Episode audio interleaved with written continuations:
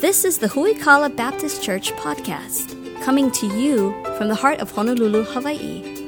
Huikala is a dynamic family of faith committed to solid Bible teaching, discipleship, and helping you grow in your faith. Grab your Bible and prepare to dig deep into the Word with Pastor Anthony King.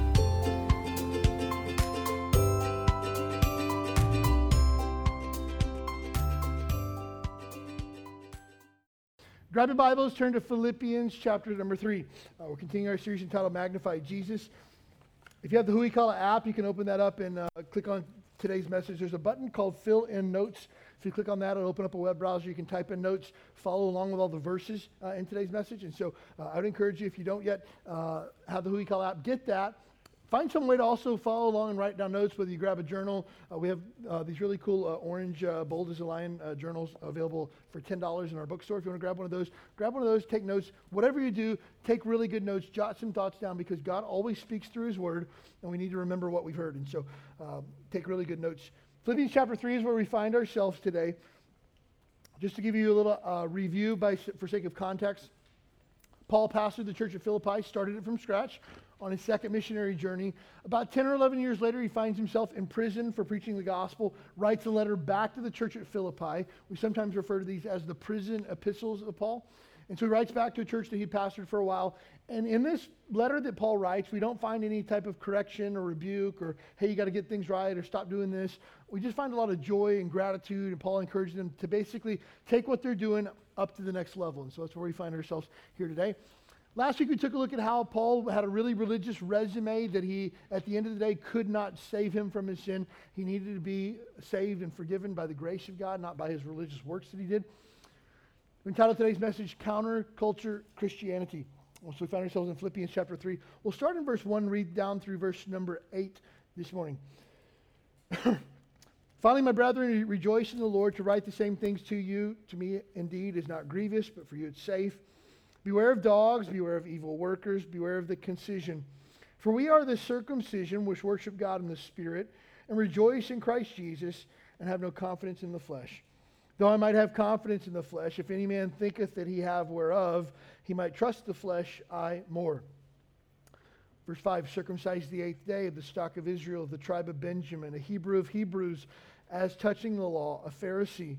Concerning zeal, persecuting the church touching the righteousness which is in the law, blameless. What things were gained to me, those I counted loss for Christ.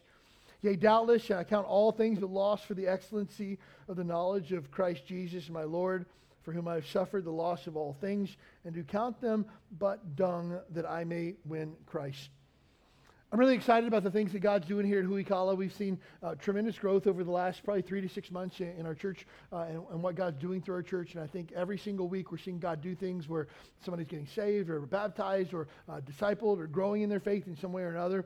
Uh, we're delighted today to welcome the Williams family to our church family. Guys, would you stand up for a moment if you would? Uh, we have Trey, who's going to be serving on our church staff as a pastoral assistant. His wife Lee, Riley, Avery, and Kinley, their daughters. Let's welcome them to our church family here today.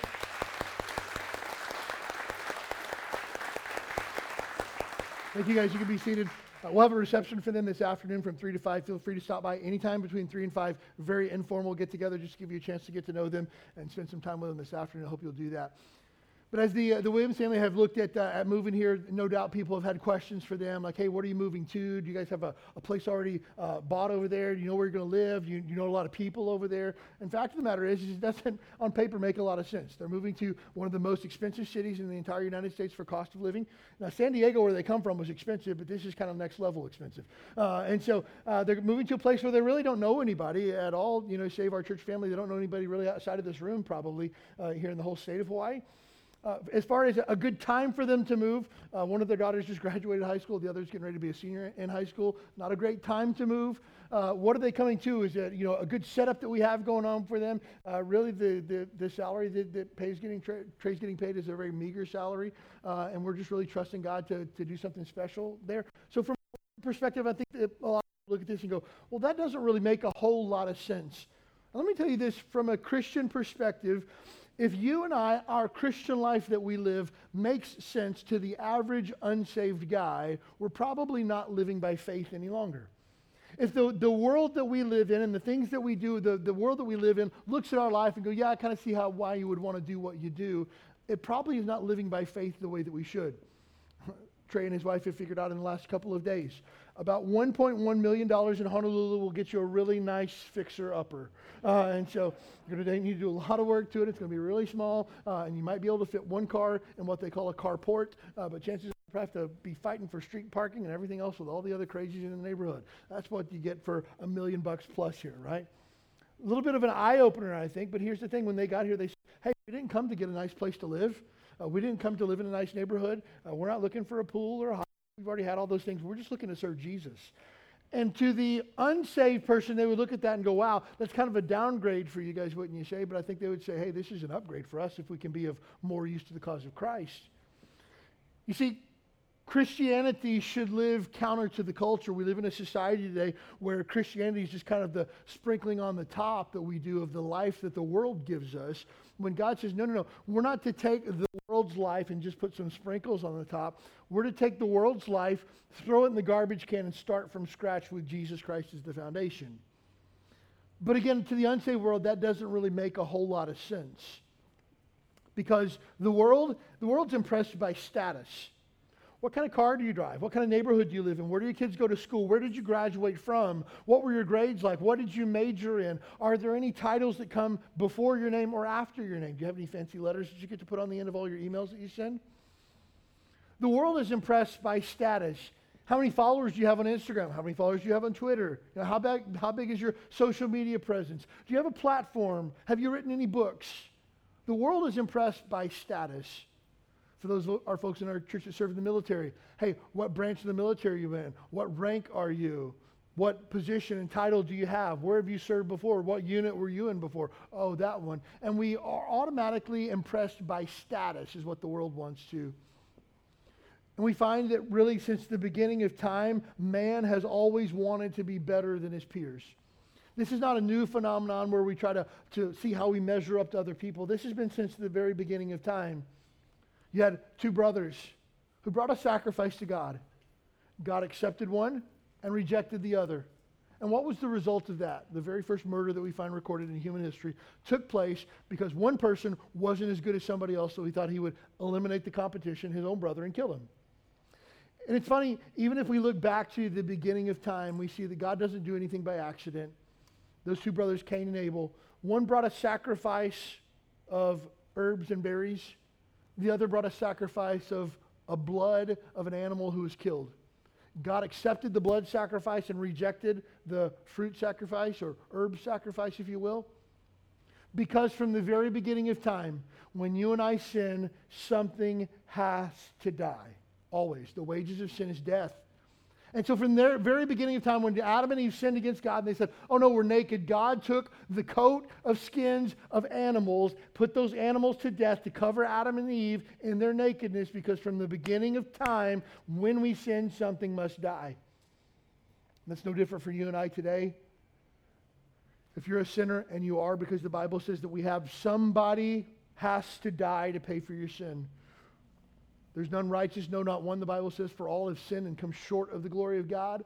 Because we've sinned, sin has consequences. What are the consequences? Romans 6:23, the wages of sin is death. Someone has to die. Either you can die. If you die, you will die not only a physical death, but a spiritual death where you'll be separated from God and forever in a place called hell. That's what you deserve. That's what I deserve because we've sinned against God and the wages of sin is death. Hell, the Bible in the book of Revelation as the second death that comes after our physical death.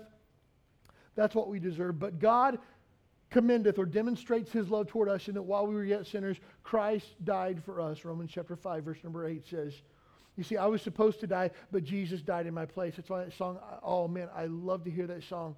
That Jesus took upon him my blame and upon him my sin. And he said, Father, not my will, but yours be done. I love the truth of that because that was my sin that he put to death.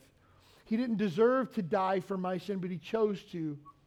And so, Jesus Christ, the Bible says, He who knew no sin became sin for us that we might be made the righteousness of God in Christ Jesus. That you and I deserve to die, but Jesus died for us. But you're going to continue to die unless you receive Jesus Christ as your Savior. You see, there must be a time, a date, a place in your life where you have accepted Christ as Savior. Jesus says in John chapter 3, verse number 3, No man shall enter the kingdom of God unless he's born again. Has there been a time, a date, a place for you, not about church attendance or I've always gone to church or anything like that, but a time where you've been saved from your sin because you need to be saved from your sin because God requires a sacrifice as payment for your sin. But you see, Cain and Abel, one brother was jealous of the other and killed him as a result of wanting his status. And from the very beginning of time, we wanted to know do I measure up to other people? But you see, comparison is really just a result of pride. Pride says, I'm better than you. And if you're taking notes, and I recommend that you do, write down this thought pride destroys everything. I say that again and again because the number one problem in your marriage is pride. The number one problem in your workplace is pride. The number one problem in your neighborhood, on your street, with your neighbor is pride. The Bible says only by pride comes contention. And pride destroys everything. And so comparison is really just a result of pride. It grieves my soul to see so much racism stirred up in our nation today and how everything becomes about race at, at one point or another. Did you know what the root of racism is? Pride. I'm racially superior to you. Or I racially deserve more than you.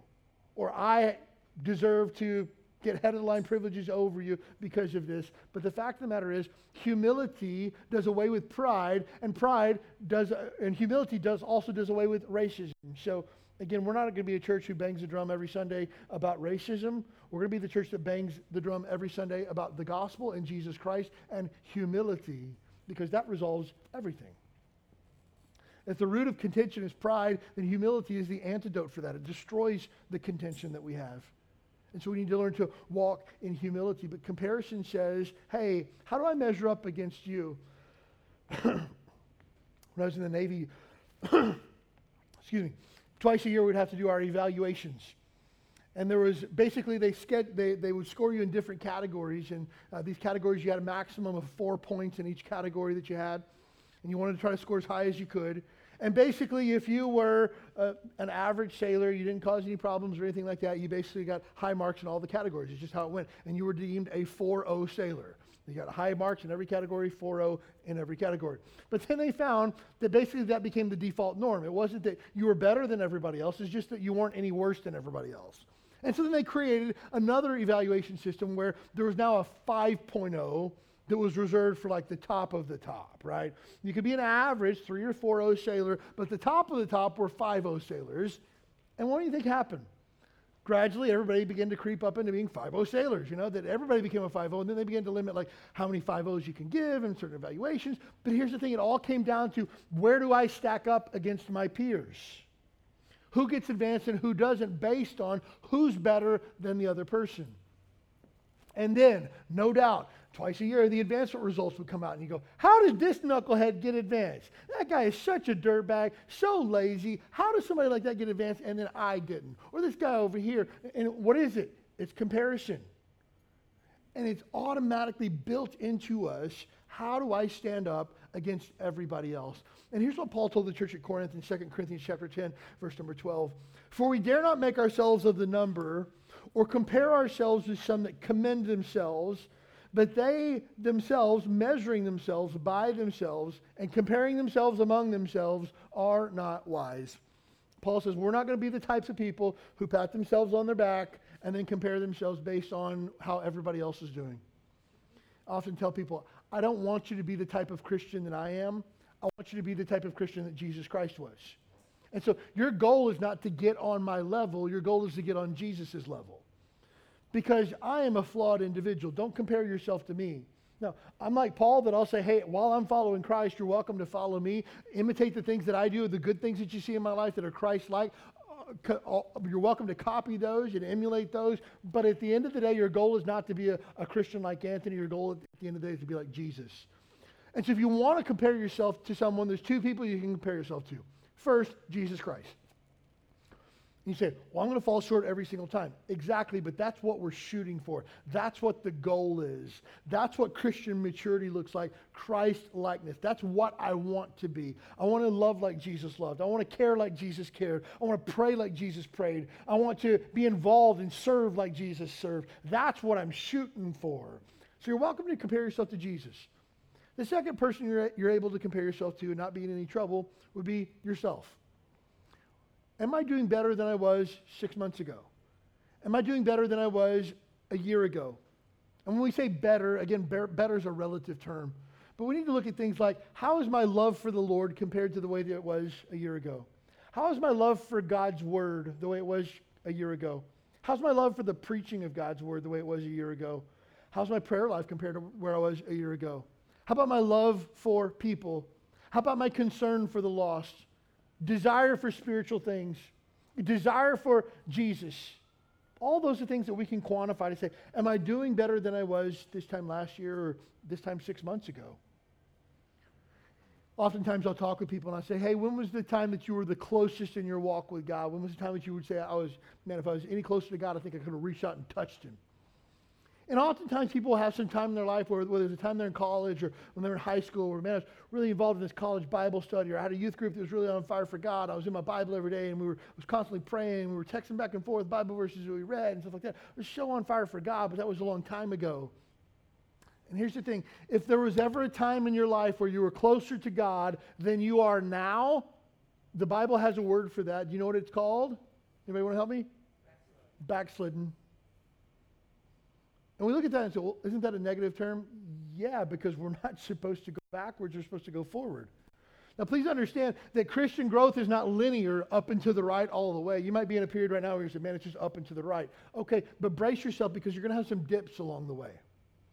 And so while there will be peaks and valleys in our Christian life, we should be trending upward at the end of the day. I should be able to look and see Christian growth over the last 12 months, the last 12 years, if I'm doing it the right way, I should see trending growth up. I might be in a little bit of a slump right now, but I'm coming back out of it. That's the idea. Because if you're, if you're a perfectionist, I have perfectionist tendencies because there's some areas of my life where I just don't care. Making my bed in the morning, don't care uh, at all. I'm just going to sleep in it again tonight. No, no, no need to make it. So I'm not a perfectionist in every area, but there's some areas where I'm really a perfectionist that if I miss the mark, it's just a total waste. It's a wash. Like, I, I, didn't read my Bible today. I'm just done. I'm a terrible Christian. I'm never going to try to ever do anything spiritual again because I missed reading my Bible this morning, right? I was like, you can still read this afternoon. Nope, nope. I missed it this morning, and so I'm just, I'm done for the day. I'll start over next Monday, right? Or June 1st, or, you know, next year, New Year's Eve. No. And so we get this idea that, you know, it has to be up and to the right. If you're hitting a dip, it's fine. Just keep pushing, keep moving forward. But it's okay to compare yourself against yourself. The problem comes when you begin to compare yourself against somebody else because their walk is different than your walk. Their relationship with God is different than your relationship with God. remember several years ago, I ran the uh, LA Marathon. And there was a guy, they have different pace groups. If you want to run a four hour marathon, there's a guy with a big stick with a sign that says four hours on it. And you stay with him, cross the finish line in four hours. There's somebody with a five hour stick and a six hour stick. And if you want to run in a certain time, stay with this group and you'll make it. And it's so funny, the guy with the, the, the four hour stick that, that was running with it, we're like mile three out of 26.2. Mile three, there's people that are sprinting to catch up with the sign, and then they'll stop and they'll double over like this and breathe. And then they'll run really fast, and then they'll catch back up, and then they'll double over and breathe. And it's just like, I hate to break it to you, but you're not going to make it in four hours, right? But they had this idea that they got to stay with that number because somebody else is doing it or somebody else said that they should. And what they failed to do is they failed to run their own race. Are you with me? Spiritual application run your own race. Your story is not my story. Your background is not my background. My background is not yours. Yours is not mine. You do your thing. I'll do mine. We're both going to pursue Jesus Christ. And the way that you do that, the growth rate that you're on, the, the path that you take to get there might be different than mine, and that's okay. But the problem comes is when we try to, to, to apples for apples compare ourselves with other people, we, we ruin it. Theodore Roosevelt said that comparison is the thief of joy. Comparing myself with other people keeps me from actually enjoying the Christian life, keeps me from enjoying the blessings that God's given me. Because maybe I don't have as many kids as you did and I wanted that many kids. Maybe my kids don't go to the school that your kids go to, uh, and so I'm disappointed by that. Maybe your, your marriage is better than mine on the surface because you don't know what happens behind closed doors. And so to compare yourself against somebody else's marriage is foolish. It's just going to rob you of the joy of your own marriage. Don't do it. But you know what's funny is that even pastors oftentimes get into comparison with one another. Meet another pastor, I say, hey, I'm Anthony King, I'm pastor of Hui Kala Baptist Church in, in Honolulu out by Ala Moana Center. You know one of the first questions people ask me? First question, what do you think it is? How big's your church, right? How big? How big is your church? Why? Because they want to identify whether or not this is a cute little hobby that I do on the weekend or whether I'm actually worthy of their respect. Pastors do this to other pastors. And so several years ago, uh, I got the idea that when people say, How big is your church? I say, About 7,000 square feet, give or take. Our auditorium is probably 3,500 square feet or so. It's kind of a weird layout because it's like a long rectangle. It's like the size of a city block. And so on the outside, it looks really small, but when you get inside, it's like, wow, this is bigger than I thought it was. And then I just stand there with a smile on my face. that's, what you, that's what you wanted to know, right? How, how large our facility is? Oh, right. You want to know how many people show up every single Sunday morning, right? Oh, got it. You see, that's, that's a different thing than what I was thinking. And it's funny because oftentimes that we fall into a trap because we think that God uses the same metrics as the world uses to measure success. And there's, there's so much garbage on the internet in dealing with the church and church leadership and pastoral leadership and stuff like that there are many pastors who deem themselves as CEOs of a business, and the business being the church itself. And they run it like a business. They have a board that they have, and they have a financial administrator that makes sure that they're meeting all their metrics and things like that. And really, when it comes down to churches who manage their churches as business and see their pastors as CEOs, really they categorize the success or failure of a church based on two categories, sometimes referred to as nickels and noses financial intake and the number of people who sit in a seat on a Sunday morning. Nickels and noses. That determines is your church successful or not. And then they, from that, reduce things like for the number of attenders that you have, what's the, the average revenue of each attender that you have? What are the expenses on a monthly basis? And do we get a return on investment on the money that goes out the door?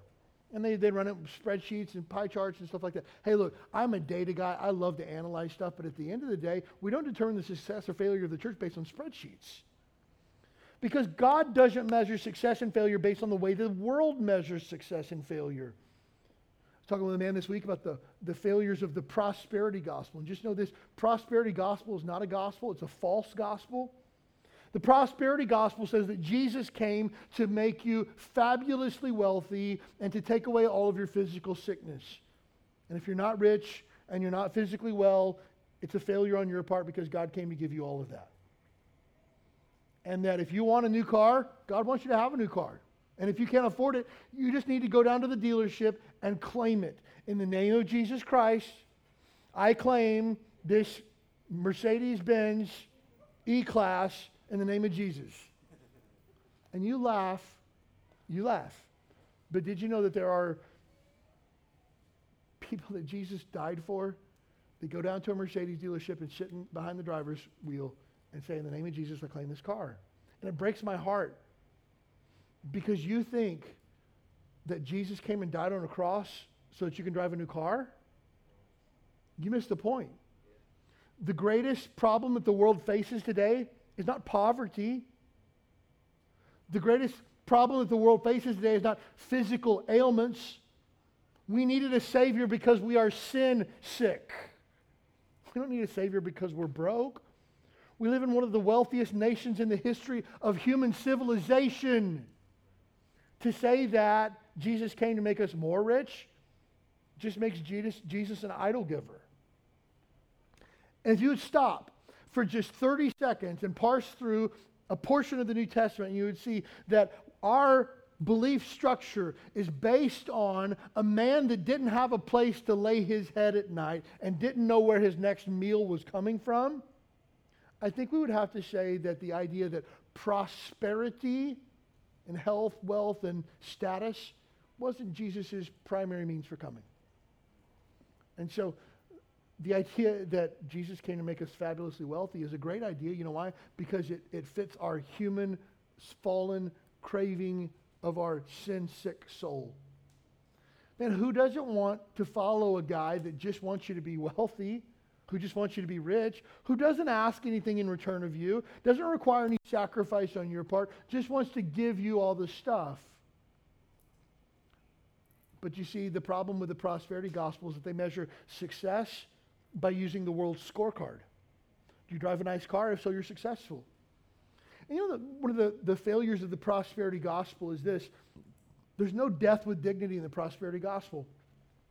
There's a famous uh, prosperity gospel preacher who preached that you know God would take away all of your sickness. All you had to do is declare that you were well, and you would be well. That if you had cancer, all you had to do is say, "Cancer, be gone in the name of Jesus," and cancer would just leave your body because you had the opportunity to declare yourself well.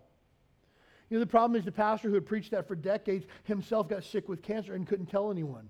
You know why? Because then it would be a failure of faith on his part. Because he wasn't good enough. And he made up a lie about how he was fine. He was just trying to lose weight while his body, racked with cancer, continued to die day by day. And he died an embarrassing death because he couldn't say that he had enough faith. So it's a, it's a losing zero sum game, but it's built upon the idea of comparison and having more stuff. And so God doesn't use the same scorecard that we use. Isaiah chapter 55, verse number 8, he says, For my thoughts are not your thoughts, neither my ways your ways, saith the Lord. For the heavens are higher than the earth, so my ways are higher than your ways, my thoughts than your thoughts. Paul says, Hey, if you want to compare things, I'll win every single time. Take a look at what he says in verse number 5 here. He's, or, I'm sorry, verse number 4. Though I might have confidence in the flesh, if any other man thinketh he hath whereof he might trust the flesh, I more. You think you got a reason to brag? I'm going to beat you 10 times out of 10. You, you think you're better than anybody else? I'm better than you in every single area that you can imagine, is what Paul's saying here. And so Paul says, if you want to play a comparison game, I can, I can play that. You know, when we first started Huikala, probably the first 90 days or so, um, it, was, it was so exciting to see what God was doing. Really felt like God was doing, getting ready to do something really special here, and He has. That first Sunday, we had 86 people there, and it was awesome. And I remember our family's bank account was at zero. Uh, I remember our church bank account was at about $150 we had left to our church's name at that point. And I remember Larry Gregory counted the offering. Brought me a three by five card. Says, Pastor, here's the count from today's offering. And I looked at the number. It was about $1,200 or so. And I said to him, I'll never forget it if I live to be 120. I'll never forget this moment. I said to him, Praise God, Larry, we're going to make it another week. That's all we got. This will get us through seven more days. We're going to have church next Sunday because of this offering. Praise God. Next week, we had went from 86 down to about 60 the second week. He brought me the offering the next week. Pastor, here's the offering. It's about $800. I said, Larry, praise God, we're going to make it one more week. The next week, our attendance went down to like 45. The offering that week, I think, was about $500. I said, this is enough to make it at least one more week. Now, we don't know, we're not, we don't have enough to pay our rent for a month, but this is going to get us by week by week. And so we were just trusting God week after week. And I remember after those days went by, you know, that every Sunday after the service was over, I'd go back and I'd look at that, the back table. We had an offering, uh, usher count sheet, how many kids were here, how many people were in the main auditorium, and stuff like that. And I would look at those numbers and I would look at the count from the offering, and I would determine whether it was a good day or a bad day based on just those two numbers number of people in seats and the amount of the offering, whether or not we had a good day. And he said, Sounds a lot like nickels and noses. Yep, sure was. Because for me, that's all I could see tangibly. But the problem is, is that God's not impressed by the things that takes place on the outside. God's impressed with the heart. And here's the thing for data junkies like me. There's not a spot on the spreadsheet for things that take place in the heart. I remember the very first, man, probably first six to eight weeks of Huikala, Tommy Peralta got saved. We had a, a tick mark for salvations, and so we put Tommy in the salvation category. But you know the things that happened in Tommy's life over the next six months to a year? We didn't have a place in the spreadsheet for that. Tommy brought his Bible to church every week, and Tommy's writing notes in his Bible. We don't have a place for Guy brought Bible and wrote notes in Bible. We don't have a column for that in the spreadsheet. But I was encouraged by what was taking place in Tommy's life. That first May, we baptized our first people that we'd ever baptized in the history of our church. We baptized eight people. You know who was one of those people that got baptized? Tommy was one of those. And I got to mark him off in the baptism category, but here's the thing God continued to do work in Tommy's life, and there wasn't a place in the spreadsheet for that. Because God's not impressed by the things that we can put and quantify and measure. God's impressed with the heart. Tommy and Iris were the first couple that I ever married at Huikala, ever. July 4th, got married. First wedding I'd ever done. I thought, man, I don't want to mess this up, right? And here's the thing while I marked off that I did my first wedding, what God's done in their life over the last seven and a half years, I don't really have a place in a spreadsheet to put all the things that's taken place because God is not impressed with stuff, God's impressed with the heart. And so, again, you and I need to look at the success or failure of our life not based on uh, did I get a better job? Am I making more money? Did we uh, were able to move into that neighborhood? What is God doing in my heart? And again, that's a little bit harder to quantify. But maybe the better question to ask is where's my treasure? Because where your treasure, that's where your heart is. And so, again, God takes a look at the heart. Turn back if you would to, to uh, Matthew chapter 8 in your Bible. Keep your finger in Philippians. We're coming back. Why don't you turn to Matthew chapter 8 and take a look at this?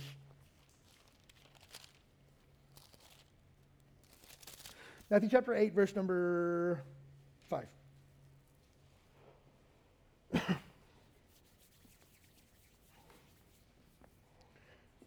Matthew chapter 8, verse number 5.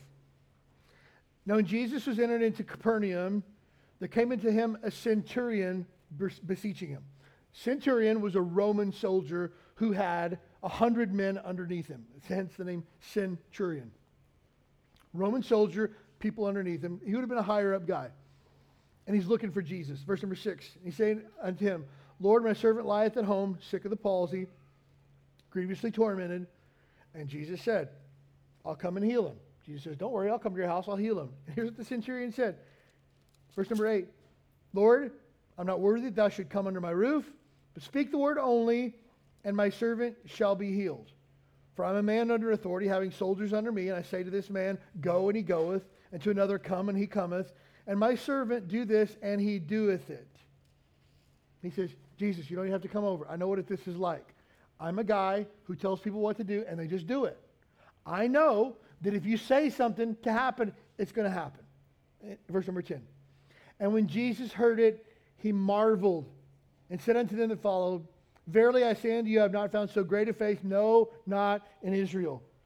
Did you know that this is the one time in the entire Bible that we find a record of Jesus being shocked, astonished, and amazed? One time and one time only. Was he shocked by the fact that a Roman Gentile had come to him to ask something from him? No. Was he impressed that this wasn't just a Roman soldier, but he was a centurion, a person of authority? No. Was he impressed that this guy could boss people around and they could do what he wanted to do? No. Jesus wasn't impressed by any of that. Jesus was impressed by his faith. Jesus was impressed by his heart. God's not impressed with all the extra stuff that you got going on. He's impressed by your heart. That's why Hebrews chapter uh, 11, verse number 6. But without faith, it is impossible to please God. Not improbable or unlikely. Without faith, it's impossible to please God. Because he that cometh to God must believe that he is, and that he is a rewarder of them that diligently seek him. God doesn't care about all the stuff, God cares about your heart. Those are the things that impress God as Samuel was to anoint the second king of Israel. Saul had blown it, and God told Samuel, Go to Jesse's house and anoint the second king of Israel. And God says, and Samuel says to Jesse, Jesse, line up all your boys. I'm going to anoint the next king. And so Jesse lines up all of his boys. And I can imagine Jesse, as any dad who knows his kids, is thinking, it's probably that guy over there. You know, he's the good-looking one. He's the one that everybody listens to. He's the big brother. He's the one that everybody, you know, always does what he says. Or maybe it's this one over here because he's stronger. He's tougher. And if the king has to go to battle, he's probably the guy that's going to be able to do it. And Samuel walks through all of his boys, and he's just like, Jesse, I hate to say it, man, but you got any more kids? Because next king's not here. And Jesse's like, ah, I mean, there's David. I mean, David's the youngest one. He's the run of the, the crew. I mean, he's the shepherd boy. I mean, he's the one who's out like playing his harp and singing for sheep all day. I mean, there's David. And here's what the Lord said unto Samuel 1 Samuel 16, verse number 7. But the Lord said unto Samuel, Look not on his countenance, nor the height of his stature, because I've refused him. For the Lord seeth not as man seeth, for man looketh on the outward appearance, but the Lord looketh on the heart. So, God's not impressed with our outward appearance, God's impressed with our heart. Now, I want to pause here for just a second and clarify something. Sometimes people misuse this passage of Scripture to say that it doesn't matter what the outside looks like because God knows my heart. I know I'm rough around the edges. I cuss. I drink. I smoke.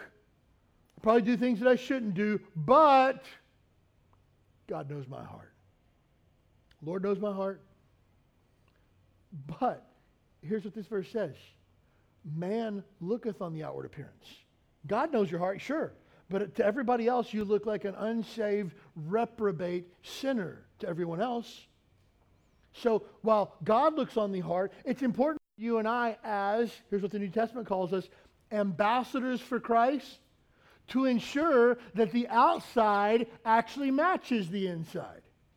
Because man looks on the outward appearance, but God looks on the heart. So my heart's got to be right for God, but my outward appearance has to be right as an ambassador for Christ. So some people misuse this and go, well, it doesn't matter what my outside looks like. This looks like the inside, God knows my heart. No, no, no. Got to make sure the outside matches as well. We had a guy, we ordered food the other day, and I had a guy deliver it to us. And this dude, like, if I hadn't delivered food and was expecting somebody, I would not have opened the door for this guy. I mean, he looked like like meth riding a bicycle is what this guy looked like. I mean, seriously. And he showed up on a bicycle with my food, and it's just like, dude, And so cracked the door open, and he's like, hey, I got your food. Good. And if it hadn't been sealed with that seal that they put, sticker they put across the top, I wouldn't have touched it. Like, seriously. This dude looked rough. Nice guy. Called me by name, smiled. I tipped well. I gave him an invitation to church. I mean, nice looking guy, but his appearance was a little bit off putting to me. Like, this guy, like, clothes not clean, did not look like, like, didn't look like a food delivery person. I'll say that much. Now, you say, well, that's judgmental of you. Hey, all of us make judgment based on the uh, things that we see immediately, you know, always. You see some guy that's, you know, big, huge, jacked guy like your pastor, you know, you what part was funny about that? You see some guy with big jacked muscles, you think, that guy spends a lot of time in the gym, pays really close attention to what he eats, you know? But what about, you know, I remember, I think it was, um, I read an article several years ago. Dwight Howard, that used to play for the Lakers uh, and played for the Rockets, and I think he's played for everybody in the NBA at this point, had a had a, a candy addiction where he was eating like 25 candy bars a day, right? And he began to have all these health problems, like his, his fingers going numb and stuff like that, and, and stuff. And he basically went to the doctor and they said, "Dude, you got to stop." And he would like stash candy bars throughout his house. But you would look at somebody like that who's got an incredible physique and a world class athlete, and you say, that dude probably, you know, has a personal chef making all of his food. No, the dude's addicted to candy bars, you know? All to say, we make quick judgment based on what we see on the outside, but that's not always reality. So, for what does that mean for us as Christians? While God looks on the heart, yes, we need to make sure that our external appearance matches what's going on in the inside. Because here's the thing I hope that you, as, as my church family that loves me as your pastor, if I showed up today with baggy jeans that were hanging down around here, and a big, thick gold chain, and a backwards flat billed hat, and sunglasses on, and I'd say, Yo, yo, what's up? Here to worship JC this morning. Give a shout. You'd be like, Pastor, are you okay? like, is everything okay with you because something's not right? Oh, what are you judging me? What, I can't be a Christian because I wear a big gold chain? No, it's just that this isn't the norm for you. And so, again, we need to make sure that the norm for us is looking and acting like a Christian. Now, does that mean that every guy has to get a, you know, a, a, a number one haircut on the side with a little bit on the top, the length of an ID card on the top? Not meaning that. What I'm saying is you should act and look like a Christian. People shouldn't be shocked to find out that you're a follower of Jesus Christ. That's what this verse is saying. Man looks on the outside, God looks on the heart. But again, we're not comparing ourselves to other people. It's not like everybody has to dress like me or be like me. Live and act like Jesus. That's the idea behind that. But the thing that makes Christianity so counterculture is this in God's economy, the way up is actually down. You see, the world says build a name for yourself, build a platform for yourself, build a brand for yourself. We live in a world today where people don't even really have to have jobs, they just call themselves social media influencers. And they create a brand for themselves. They would never post this because that's not really on brand for them. And they want to use their platform to raise, raise awareness for the way that plastic straws have decimated sea turtles. And now everybody has to use paper straws that fall apart the first time you drink through them. Story for a different day. But here's what God says I don't want you to make a platform for yourself. I don't want you to try to create, get status for yourself. I don't want you to even promote yourself. I just want you to serve and love me. And in God's economy, Jesus said this whoever shall exalt himself shall be abased, and whoever shall humble himself shall be exalted. God takes the ladder where people want to put themselves on the top of the ladder and the people who willingly put themselves on the bottom, and God takes the ladder and he flips it around. That's why God says the last shall be first and the first shall be last. Because if you really want to be great in God's economy, find a place to jump in and serve and when it comes in the top things that impress God, that are useful to God, God says the love of others rules everything. Top of the list, most important, love for God, love for others. Jesus even said this. You want to sum up the entire Bible? Jesus said this love God with every fiber of your being and love your neighbor the way that you love yourself. And here's what he said On this hangs all the law and the prophets. The whole Bible could be summarized in two commandments love God, love other people. And that rules everything. Jesus went so far as to say this By this shall all men know that you're my disciples, not by the type of clothes that you wear, the type of haircut that you have, the type of language that you use. All people will know that you're my disciples by your love for other people. And again, lest we think that love is some ooey gooey emotion, and some guy says, well, I'm not really the lovey dovey type, so that's not my thing. Love is not an emotion, love is an action, love is a choice. Love is putting you ahead of me. Love is taking care of what you need before I take care of what I need because you are more important than me. That's what love is. That's why marriages break down because they're not built on love. They're built on lust, attraction, and some contractual relationship. That if you do for me, I'll do for you. And when you stop doing for me, I'll stop doing for you. That's when marriages disintegrate. But when marriages can thrive and prosper is when they say, hey, I'm more concerned about how you're doing than I am concerned about me. How are you? Hey, I want to do this because I know this is important for you. I really couldn't care less about this, but I know it's important to you, so now it's important to me. That's where marriages thrive because they're built on love. And love for other people. Hey, I'm more concerned with how you're doing than how I'm doing. That's where Christianity really begins to shine. Because you see, the world says people are to be used. Use up somebody, discard them, and move on to the next person dating relationships. I get what I want out of this relationship. When I'm done with it, I discard it, move on. Sexual relationships, I use this person for what I want. When I'm done with it, I discard it, I move on. Work is no different. I'll use these people to advance myself, to step on their heads to get where I'm going, because when I'm done with them, I'm done with them. But Christianity says people aren't to be used People are to be loved. People aren't objects, people are souls that Jesus died for. Like Christianity flips all that over on its head. That it doesn't matter if you're the janitor that scrubs toilets or you're the administrator of the education system. You're valuable to Christ and your value is equal. And we love everyone. That's part of what Christianity is. That's what makes it so different than everything else because we don't love people for the value that they bring. We love the unlovable because that's how Jesus loved. Jesus didn't love you and I because we're good or we're good looking or we bring a lot to the table. Jesus loved us despite ourselves. And when we love as Jesus loved, we love people despite who they are. That's one of the reasons why I love Huikala Baptist Church because it's some of the greatest people I've ever met in my entire life go to church here. Some of the finest Christians I know worship Jesus here, are part of the church family here. And so people are what makes this church great. People are what matter to God. And so again, Christianity is so countercultural because we say people matter, not just to advance our agenda, not just to posture, but people really matter. That's one of the things that grinds my gears about social justice. How many people cared about Asian Pacific racism three months ago? Nobody did. But now everybody does. And how do they show they, their support? They change their profile photo, they use a hashtag. That's support. No, change who you are. We don't want token support. We don't want token talk.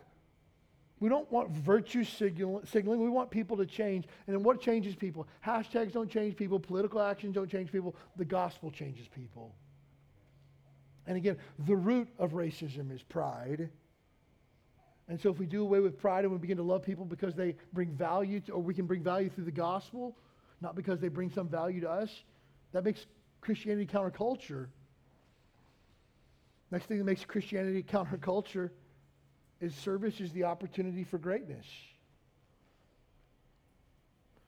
I had the opportunity to sit down with Trey a few weeks ago and begin to talk about what it meant for him to be a pastoral assistant at Huikala. I said, it works like this, Trey. It's me and you. And whatever I don't do, you're responsible for. He said, okay. That's it. I didn't say, I'm going to give you this title, and here's the salary that comes with it, and here's the benefits that come with it, and here's the people that you'll be in charge of, here's the people that you can boss around. Here's where I see you in five years as you move up the ladder, as you prove yourself. You know, at the end of all this, I'll get you a nice little gold watch, and we'll all retire in Maui somewhere, right? None of that. Hey, dude, this is a place to serve. If you want to join the team, you're joining the team, you're going to suit up, you're going to roll up your sleeves, you're going to get to work. This is what we do. Because service is an opportunity for greatness. Jesus didn't come to a position. Jesus was God in the flesh. He was the Messiah. He is Lord. And while he never gave up any of that, he gave up the privileges that came with being part of the Godhead. We saw that in Philippians chapter 2 where Jesus laid aside the prerogatives of his deity and took upon himself the form of a slave, a servant that just did what needed to be done. And that's where greatness is found. As the disciples walk down the road, they're talking in the background who's going to be the greatest in the kingdom of God. And Jesus said, Whoever's going to be great is going to be the servant of all. That much I do know. And James and John pipe up, says, Hey, can we sit in your kingdom? Can I sit on the left and my brother on the right? And in one case, the mom. Can you imagine how embarrassing mom goes to Jesus? Excuse me, Jesus, I was just wondering about my boys over here. Do you have a minute I could talk about them? James and John, you might know them. Can they sit on both sides of you in your, in your kingdom? And Jesus goes, You don't know what you're asking. You don't even get it. What were they looking for? They were looking for a position. They were, they were literally looking for a place at the throne. Literally. And Jesus says, guys, you got it backwards. I didn't come to be served, I came to serve. I didn't come for a position, I came to serve. And Jesus says the way you find greatness is through serving other people. Luke chapter 22, verse 26, but it shall not be so, but he that's greatest among you, let him be as the younger. He that is chief is he that does serve. For whether is greater he that sitteth at meat or he that serveth, is not he that sitteth at meat, but I'm among you he, as he that serveth. Jesus uses an example. Who's in charge? Who's the boss? The person sitting at a meal at the head of the table while the waiter or waitress comes by and serves them? Or is it the person who's serving? And Jesus says, I'm the one that's serving the table. You know where greatness is? It's the one who's willing to do the work. Anybody can sit back and be served. That's not greatness in God's economy. Greatness is the one who chooses to serve. I'm so thankful by the Spirit here at Huikala Baptist Church of church members who want to get involved and want to serve and want to be used of God. I love that about our church family. Oftentimes people will say, hey, Pastor, I'm willing to do whatever it takes, even if it's cleaning bathrooms and scrubbing toilets. I say, good. You know why? Because I scrub toilets and clean bathrooms. You know I showed Trey this morning? Hey, Trey, welcome to Huikala. Before the service starts, we go to the bathrooms and make sure that they're clean. We check the toilet paper and, and paper towels. Here's the key for the soap dispenser in case we run out of soap. That's what we did today. We didn't sit back in some green room, kick back with our feet up, drinking coffee, talking about, you know, hey, here's the numbers and here's the latest giving records that we have and stuff like that. Ha, ha, ha. Let's go out there. Hey, can somebody bring us some more cream for our coffee in here? I think we ran out. No. Hey, here's how you change out the toilet paper. Here's where the toilet paper's at. You know why? Because it's all about service. You want to be great here? Find a place to jump in and serve. You know some of the greatest servants we have in our entire church? They're in there with kids right now. And you know that many of the people that serve in our children's ministry, I'd say probably 50% of the people that serve in children's ministry don't have children of their own. They're not just doing a rotation because somebody's watching their kids. They love Jesus and want to serve. Hey, point me somewhere, I'll go after it. And it, it thrills my heart to see people find their jam in children's ministry. This is why, like, God created me. I think Kaz and Kelly Costa Bala, Thatcher, Thatcher was in children's ministry a couple weeks ago, and he goes, Dad, like, I think Kaz was built for super church. He's like, what do you mean by that? And he's just like, he's just fired up. He's got energy. He's prepared. He's like, makes everybody sit down and listen and pay attention. And he says, he speaks to them like they're adults. And he goes, and they listen. what? Where did this guy come from, right? But here's the thing. Kaz, like six months ago, was like, I'll help out wherever. Where do you want me to go? Children's ministry. He's like, I'll give it a shot. He's like, my wife's the best at it, but um, I'll be her helper. And man, what do you know? The guy found his jam, you know? How did he find that? I'm willing to do whatever. It's not my thing, but I'll give it a shot. That's what God's looking for. God's not interested in your ability, He's interested in your availability. God can use anything. God used a stick to part the Red Sea. Think about that for a second. God asked Moses, Moses, what do you have in your hand? He was like, a stick, a rod. And God said, throw it down and turn into a snake. He said, pick it back up. I would have said, nope, I'm good. but he picked it back up. That stick that he had. And when he parted the Red Sea, you know what God told him? Take the rod of God. Ooh, I love that. It was just a stick when Moses had it, but when God get it, gets it, it's the rod of God and it parted the Red Sea and the Israelites walked through on dry land. I'm talking about not ability, availability willingness to serve. God used me. Interested in ser- serving it Really easy. Become a member of our church. Low entry requirements. Be saved. Be baptized. If you're not saved, we'll help you get saved. If you're not baptized, we'll baptize you next weekend. And be committed to following after Jesus. Easy. And we'll put you in a place where you can serve, where you say, This is what I want to do. Because service is an opportunity for greatness. Another reason why Christianity is counterculture because humility is the path to exaltation. You want to be great? Humble yourself first. You see, that's the opposite. The world says we walk all over humble people. You want to humble yourself? We'll just step on your head on the way to the top. But God says, humble yourself in the sight of the Lord, and he will lift you up. If you humble yourself in due time, God will exalt you. Turn back to, if you turn back from Philippians, turn back to Philippians chapter 3.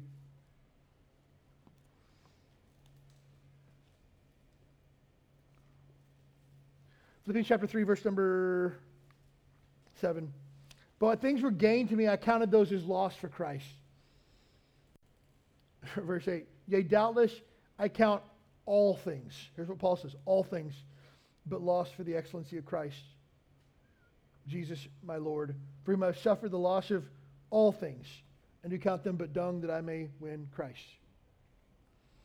Here's what Paul says Everything that I have, I consider a loss compared to Jesus. Notice he says all things. Take a look again at verse number 8. Yea, doubtless I count all things but loss for the excellency of the knowledge of Christ Jesus my Lord, for whom I have suffered the loss of all things, and do count them but dung that I may win Christ. Paul says, I was willing to lose everything to follow Jesus. Jesus. I was willing to give up everything that I had to follow after Jesus. But here's the important thing. You might have heard somebody sometime give a testimony of like, oh, I was a promising college baseball player and I gave up that to follow Jesus. Or, man, I sacrificed a career at a Fortune 500 company and walked away from, you know, a $100,000 salary to follow after Jesus. And, and I, I haven't missed a day in my life. Please understand this. Paul didn't say, I gave up these things to follow after Jesus. Here's what Paul says These things were a loss to me. Like, they didn't even matter anymore. It wasn't like I have to sacrifice this and give it away. It was actually a loss, not a win. Circumcised the eighth day, loss, not win. A Hebrew of Hebrews, loss, not win. A Pharisee, definitely a loss, not a win. And he goes on of all the things that he had done, knowing the law, keeping the law, being blameless. He says, All those things were a loss to me. And the only win that I had was Jesus Christ. And, and please understand this. In my life, Angela and I have considered loss a lot of things that we had gained. For us, we bought a, a beautiful home in, in Southern California where we were serving on staff. But we realized that we weren't living by faith any longer. We chose to count that as a loss, not a win. But please understand, we didn't sacrifice anything.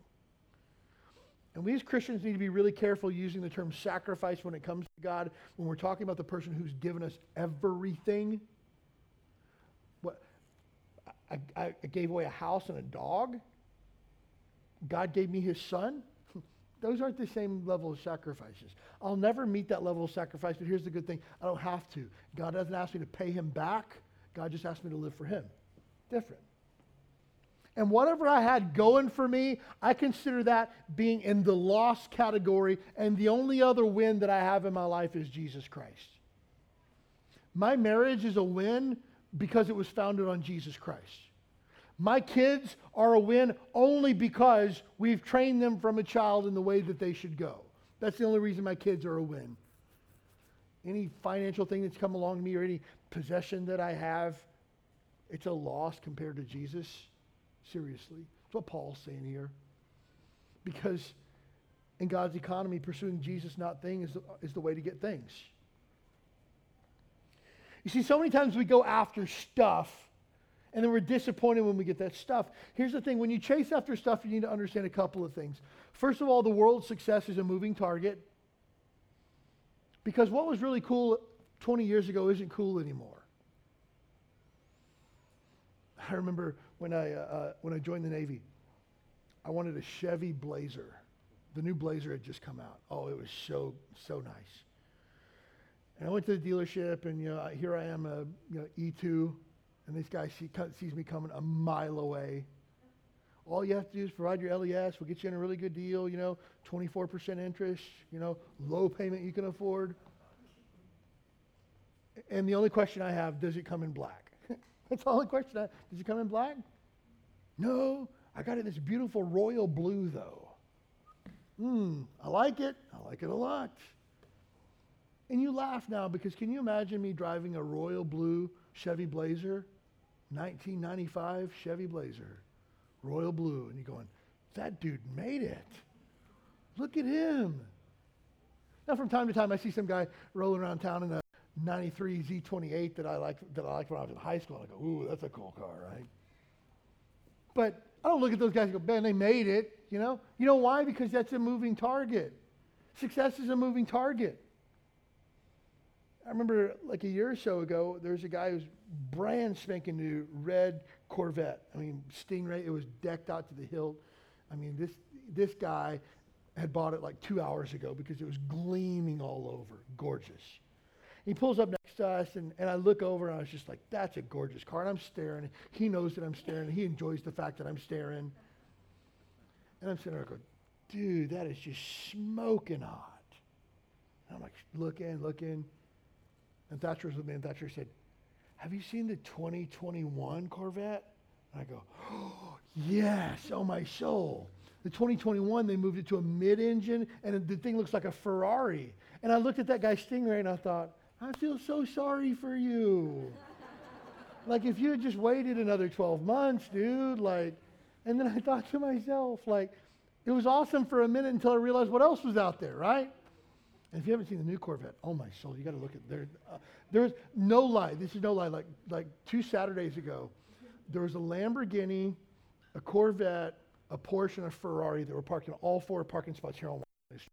I thought somebody was doing something nice for their pastor, but they weren't. No lie. I walked through and looked at every single one of those cars. If I had to pick one of those cars, I would have picked the Corvette. It was gorgeous. Oh my goodness, gorgeous. But here's the thing the guy with the Lamborghini thought that he made it, but I would have picked another car over his. You know why? Because success is a moving target. And what was cool 20 years ago isn't cool anymore. And so you'll always be chasing after the world's success. But here's the awesome thing that Jesus says Jesus himself made you a promise. Seek you first the kingdom of God and his righteousness. Seek after God and do everything he says, and all these things will be added unto you. Everything that you want, you'll have if you just put Jesus first. And you say, well, does that mean I'll get a, a Corvette or a Lamborghini? No, you missed the point. Because if you put Jesus first and you pursue his righteousness, you'll realize at the end of the day, those are just cars. And I wouldn't want to pay the insurance on any of those cars that were parked out there, much less the car payment that comes with them. And so those things don't hold any allure over me. And frankly, if I had that Corvette, I would have to like have somebody, hey, could you pick up my kids and take them to school because I can't fit all my kids in one car, right? Because at the end of the day, that's not what my heart desires. And again, God's word promises you this delight yourself in the Lord, and He'll give you the desires of your heart. Put God first, He'll take care of all the details. But know this God is not an idle giver. God doesn't give you the things that the world says is successful. He gives you the things that you say is successful. And let me just tell you this once you've tasted and seen that the Lord is good, you won't want the things of the world. If I asked anybody who's been walking with Jesus for more than a decade, would you rather have a new Corvette or would you, would you rather have the peace of God in your heart? Anybody is going to know, I'll take the peace of God any day. Any day. Hey, I'll get you a brand new Mercedes SUV, or you can have the joy of the Lord in your heart. Which would you choose? Any Christian that knows the Lord would say, I'll take the joy of the Lord any day. That's what it means when it says, delight yourself in the Lord and He'll give you the desires of your heart. Because you don't really want a new car. You don't really want a better job. You want love, joy, peace, long suffering, goodness, gentleness, meekness, temperance, faith. That's what you want in your life. You don't want stuff. And God knows that. But here's the thing what impresses the world must be counted as a loss to gain the joy of Christ. I can't be enamored with the things of this world and still chase after Christ. Jesus said this if you're not with me, you're against me. Jesus said this No man can serve two masters. He'll love the one and cleave to the other, or hate the one and cleave to the other. But you can't serve God. And he said money as well. But you can't serve this world and serve God at the same time. You got to pick a side. And here's the thing. You say, well, I'll do the Jesus thing for a bit, and I'll, I'll, try that out and see how that works for me, and still live for the world. So many times Christians want to continue their worldly way of living and then dabble in the things of God on the side. It doesn't work. Here's what God says in His Word He says, You're neither hot nor cold, you're lukewarm, and I will spew you out of my mouth. The word spew, is the only time that word is used in the Bible, means to vomit. you want to be a halfway Christian? Good. You make Jesus want to vomit. Not my words, it's the Bible's words. Pick a side. You'll never find joy in a half hearted commitment to Christ. You'll never find fulfillment and contentment on casual Christianity. And to be a real Christian is going to run counter to the culture that we live in. So, a few final questions. First of all, are you pursuing the world's success and accolades? If so, you'll be disappointed.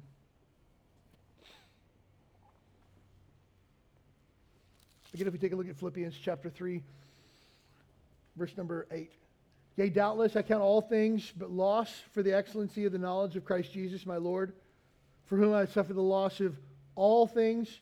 And here's the thing I've, I've counted it a loss of all things, but frankly, I do count them but dung that I may win Christ. The word dung that's used here is the Greek word uh, skubalon. Only time in the entire Bible that this one word is used. And depending on your English translation, King James uses the word dung. Other English translations use the word refuse or rubbish or garbage. But the word dung, in the strongest terms, means solid animal excrement. That's what it means. Big, steaming pile of turds, or whatever you want to call it. Now, you say, well, that's pretty crude. Paul's saying that's how much I thought of everything I've accomplished in life. Big, huge pile of worthlessness compared to Jesus Christ. Now, the world might have been impressed with this. Fellow Jews of Paul would have thought that, like, Paul's like top notch Jew. And Paul even says, like, I was Jew of Jews, right? But he says, all that is in the lost category. And the only win that I have is Jesus. And I was willing to count it all a loss to gain Christ, the joy that was in Christ. But if you're living for the world's accolades, please know it doesn't last. Because there's always somebody coming along that's better. There's always some, going to be somebody who's smarter, richer, more accomplished. Little known fact about your pastor here. Angela and I used to own a computer training consulting company uh, here in Honolulu down at Restaurant Row. 500 Ala Moana Boulevard used to be our, uh, our offices that we had. Did you know, this is going to be quite impressive to some of you, in the year 2002, your pastor was selected as one of the top 100 high-tech leaders in Hawaii. Did you know that? I've got a certificate somewhere in a box somewhere, stuck somewhere. Did you know that? Are you impressed by that? No, because it was 2002, it was 20 years ago. Who else was on the list? I have no idea. Was that impressive at the time? Yeah, they invited me to a dinner that I had to pay $500 to go to. What? okay. And then I had, I had, to actually pay to get the certificate, but I wanted the certificate, right? And they would, they would send you a trophy, but you had to pay for your own trophy and stuff like that. I, I think it was a racket, but nevertheless, you're impressed by that, aren't you? No, you're not impressed. It's just like, okay, what are you doing with it now? Nothing. What do you do with technology now? Nothing. I do our church website, our podcast, and our app and stuff. You impressed by that? Uh, but at the end of the day, does it matter? No. You know why? Because it had a very short time frame. Because you know what? In 2003, they came out with another list, and guess who wasn't on it in 2003? I wasn't on it. You know why? Because the world's accolades don't last. Success of the world doesn't last. But when you gain Christ, you get that not just for this lifetime, but for eternity. Important question, introspective question. Is God pleased with your life? Does God look at your life and go, Yes, yes, that's what I'm looking for? Or does God look and go, wow, of everything I've given you, that's what you did with it? You know, it's interesting. There's two times in the Bible that I think of off the top of my head. There's probably more if you study the scriptures out, but two that I, off the top of my head I think of where the Bible says that God is pleased by your life. Hebrews 11:6. Without faith, it's impossible to please God. But Paul tells Timothy, study to show yourself approved unto God as a workman who needeth not to be ashamed. That if we study God's word and we live by faith, God is pleased by those things. So if you're not living by faith, you're not spending time in the Word, God's not really impressed by all the other stuff you're doing. So, does your life please God? If not, fix it. Simple as that. I'm not here to present a problem without a solution. I'm here to say that if your problem is you're not living for Jesus, start living for Jesus. It's not difficult. Seek ye first the kingdom of God, and then just do whatever God says. Really easy. But is your life pleasing to God? Next question, introspective question. What in life have you learned is a loss, not a gain? You know, again, when we were self employed and I could set my own hours, I thought that that was a, a win. Ended up it was a loss.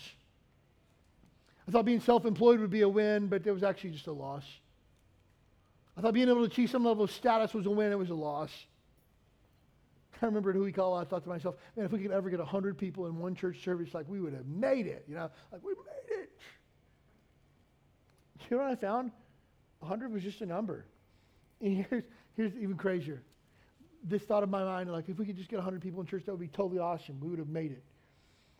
Celebrating a win of having 100 people in church when you live on an island of 1 million people that need to know Jesus is not a win at all. It's a loss. We've seen unprecedented growth for our church in the last 90 days. I don't consider that so much a win as much as a loss and the fact that we still need have more people that need to know Jesus. And so we're not going to sit back and, and throw a big party because we're seeing growth. We're going to redouble our efforts and get out there and steward that growth to reach more people for the cause of Christ. And again, at the end of the day, I'm not concerned with how many people showed up for church on Sunday. I'm concerned with how many people are walking with Jesus every day. And again, there's not a category in a spreadsheet for that. Only you and God know that. But I'll see the fruit in your life. You'll see the fruit in your life. Other people will see the fruit in your life. But we really need to go back to taking a look at the scorecard and say, what is a loss and what's a win? One of the men in our church got advanced and promoted at work. He said, Pastor, at the end of the day, Glory to God for it. It's just another opportunity to use that to be able to serve God. Yes. And here's the thing if you hadn't got promoted, you know what he's going to do? Continue to live for Jesus and continue to love his family. Hey, sounds like a win to me. But if God's, what God's given me now is not a, a change in my uniform or a change in my pay grade, but now it's a more opportunity for influence for the cause of Christ, man, that's a win. Final question here. This is really important. What in your life is holding you back from fully pursuing Christ? Maybe you need to be baptized, but something's keeping you from doing that. Maybe you need to enroll in discipleship, but maybe your pride's keeping you back from doing that. Maybe you need to follow after Jesus, but there's some sin in your life that you don't want to let go of, holding you back. Whatever it is, I promise you this, it's not worth it. Pursue Jesus at all costs. You'll never be disappointed, guaranteed. Just do it.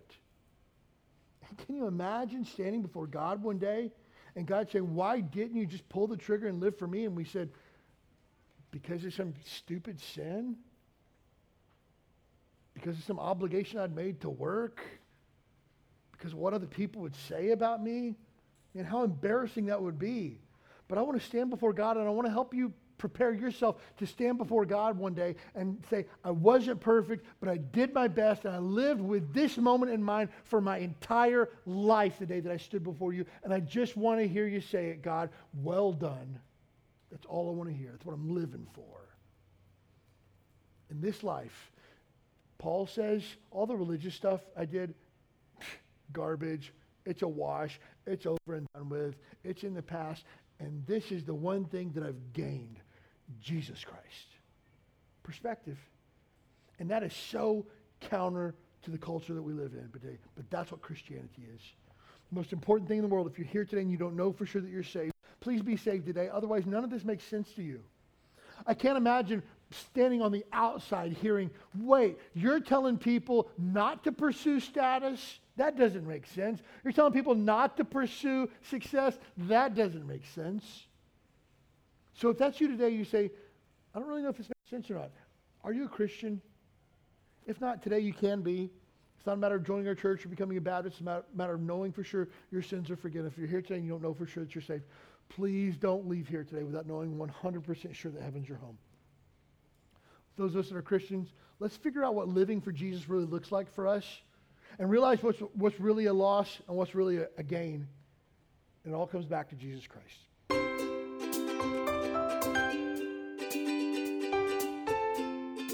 Thanks for joining us for the Huikala Baptist Church podcast. We'd love to have you as our guest this Sunday morning at 10 a.m.